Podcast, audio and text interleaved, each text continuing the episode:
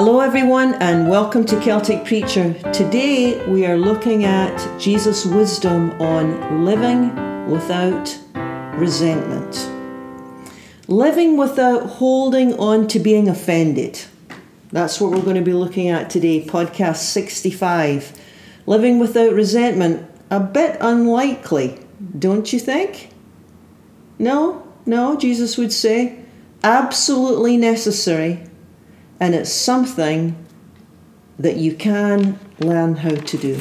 So, our passage today is Luke 17, that's the Gospel of Luke, the good news according to Luke.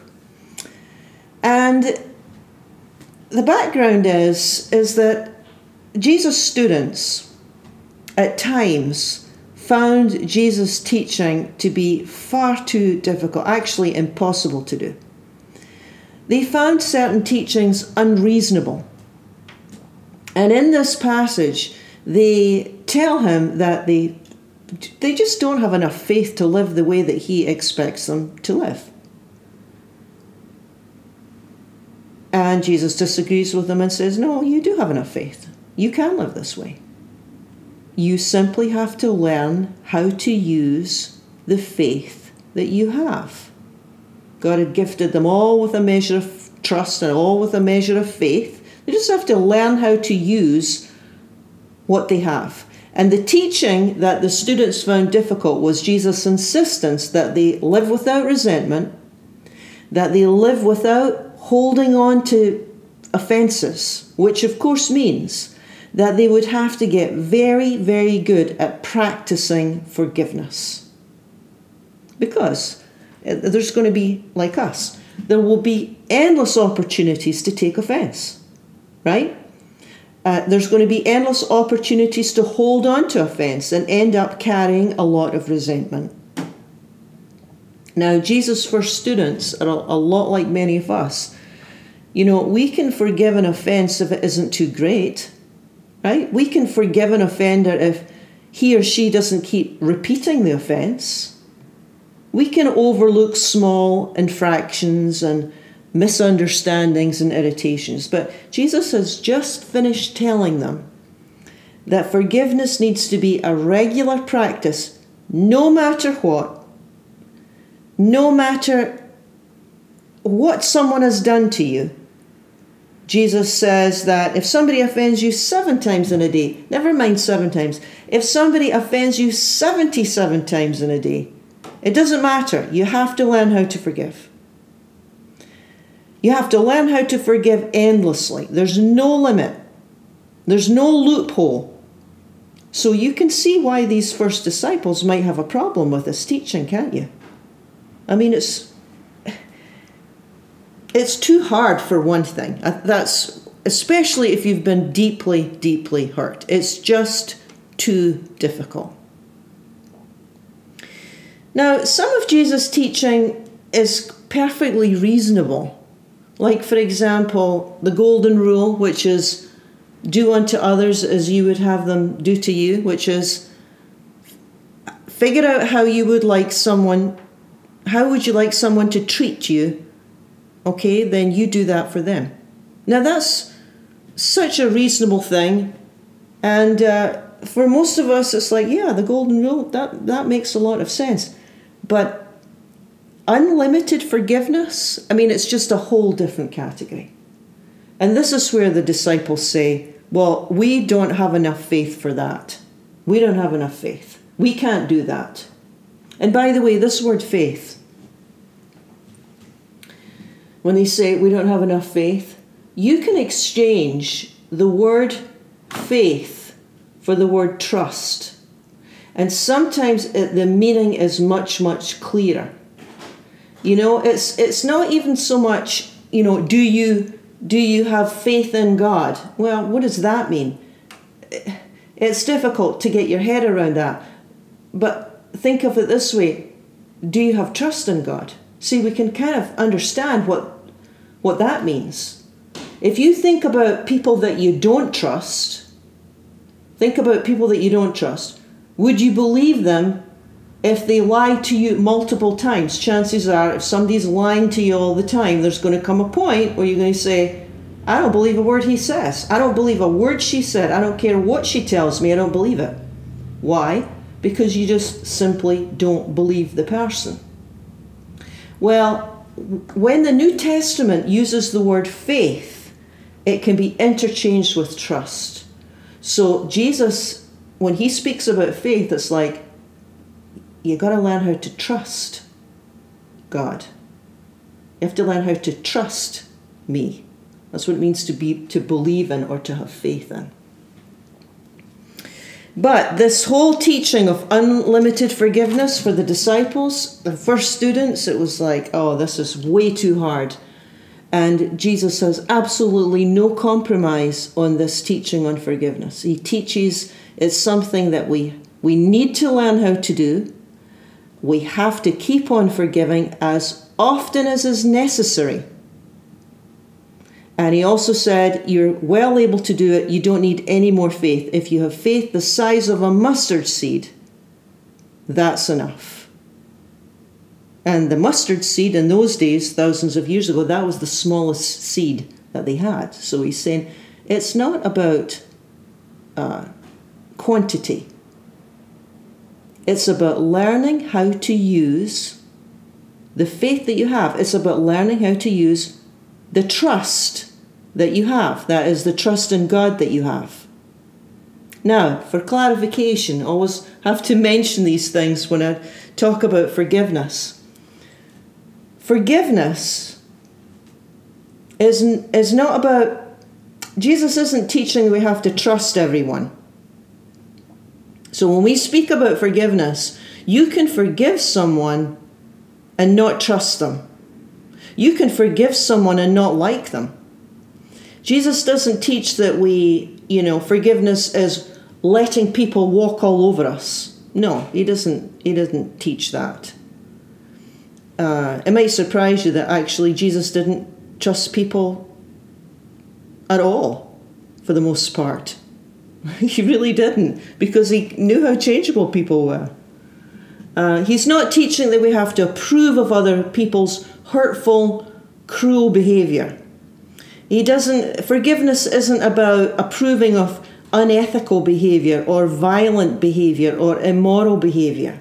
Jesus is teaching that forgiveness, learning how to forgive, whether it's yourself or another person, frees you up to live a life without resentment. And that's really important uh, if we're going to live this abundant life that he promises.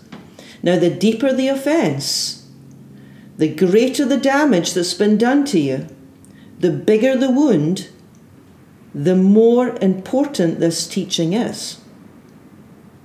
Because forgiveness is really about learning how to not live in the past. Right? Anytime we're harboring unforgiveness, we're always we're always thinking about the past. So and God's always trying to uh, move us into the present because that's all we have. That's really where we're living. Unattended sorrow always leads to pain. It leads to pain for ourselves and it leads to pain for those around us. I mean, angry people are not easy to be around, right? Angry people are not easy to be around. What's that about? Well, it's uh, unattended sorrow. And Jesus emphasizes that forgiveness, you know, as often as you need to do this, learn how to do this because we're going to have endless opportunities. And there will be endless situations and encounters with people that will leave us annoyed and frustrated or hurt or just plain bewildered or angry. We'll find ourselves in situations where disillusionment and, and cynicism will attempt to steal our inner peace. And it's like Jesus is saying, no, you, you don't want to live that way. You don't give in to that temptation. Don't let those around you shape you. You follow me. You follow me. You follow my way of doing life. Don't let the love who betrayed you shape you. Don't let the parent who abandoned you or the company that fired you claim your life? Can you learn how to let go? Do you know how to release hurt and pain? Do you know how to release sadness? Or work through these things, anger, and live freely? I mean, it's like who needs all that baggage, right? Who or what shapes you? What shapes you? You know, is it the relationship? You know, the, the, the marriage the marriage that disappoints you, is that what shapes you now? I'll never ever trust another person again. That's it. It's um, it's over.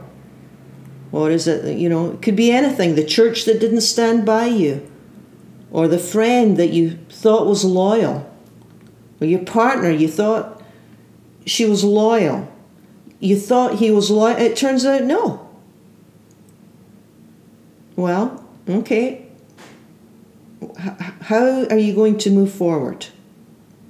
See, the flip side is if I can't forgive, or if I say I'm not going to, then I end up with the hurt and the pain winning in the sense that it, it leads me and it shapes me.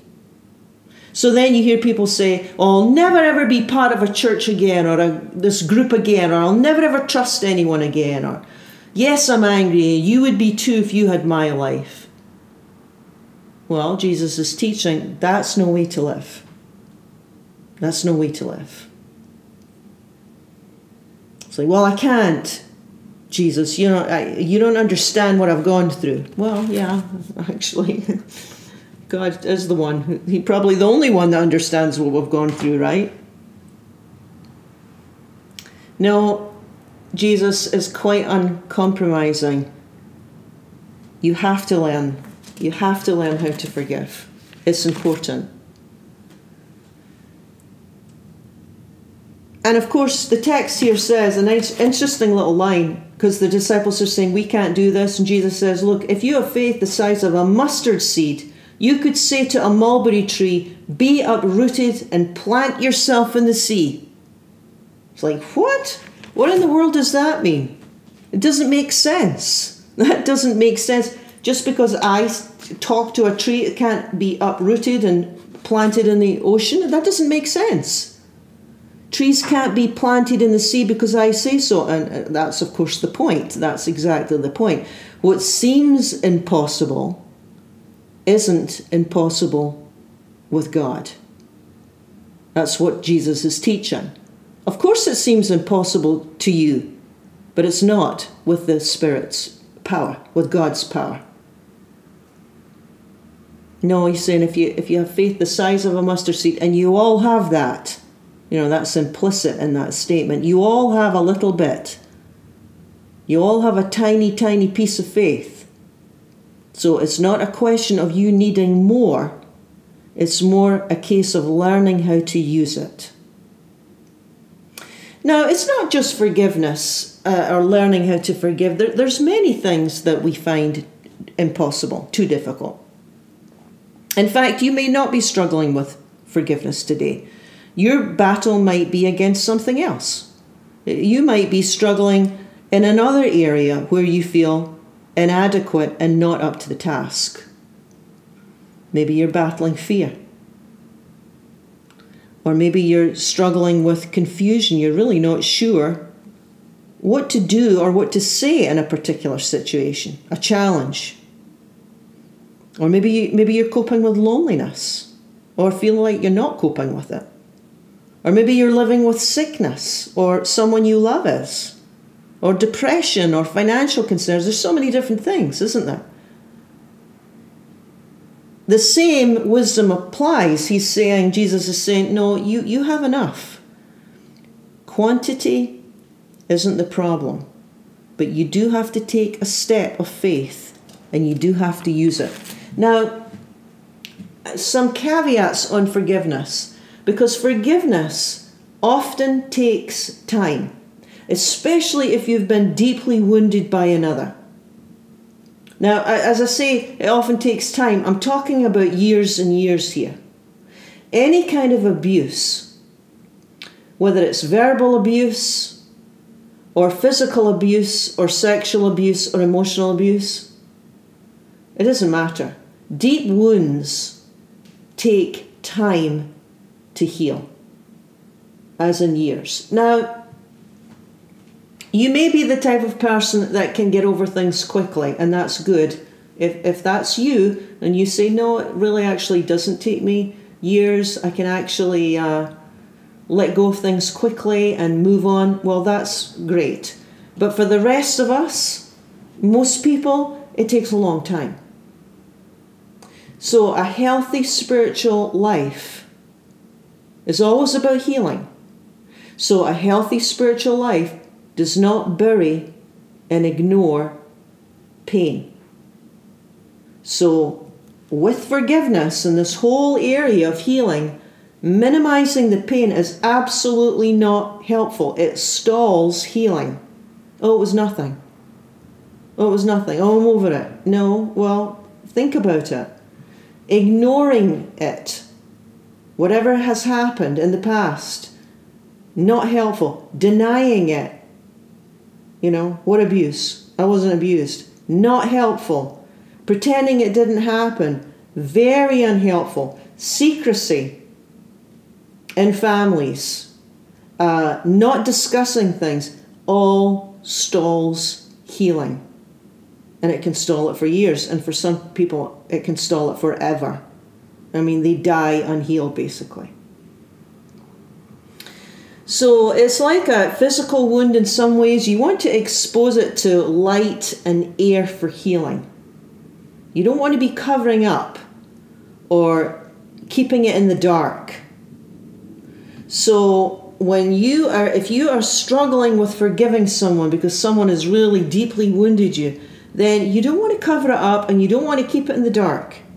So even to begin to speak about what is hurting you or who hurt you is a big step of faith and it's a movement toward healing. Now remember, forgiveness is often a process. So it's going to take some time to it's almost like a, it, it releases in increments. Now again, for some people it's going to be quicker than others, but for some of us it's going to take a while. Jesus is teaching you no, you can do this. You do have enough faith. Faith is like a muscle. The more you use it, the stronger it gets. If you don't use it, it gets weak and it gets flabby, right? Sometimes you might look at other people, you might admire some people and you think, wow, you know, that person's so together. Or there's a spiritual person, or there's a whole person, a fully self actualized person, however you want to say it, um, full of faith and life and vitality. I wonder how they got that way. I wonder how that, how is that? Well, you know, oftentimes people are just using the little bit of faith that they have. Anyone who's learned how to forgive a minor offence or a major offence, they, they both start at the same place, right? Everybody begins at the same place. So you might be forgiving a minor offence, or it might be a huge thing that's practically wrecked your life. We all begin in the same place.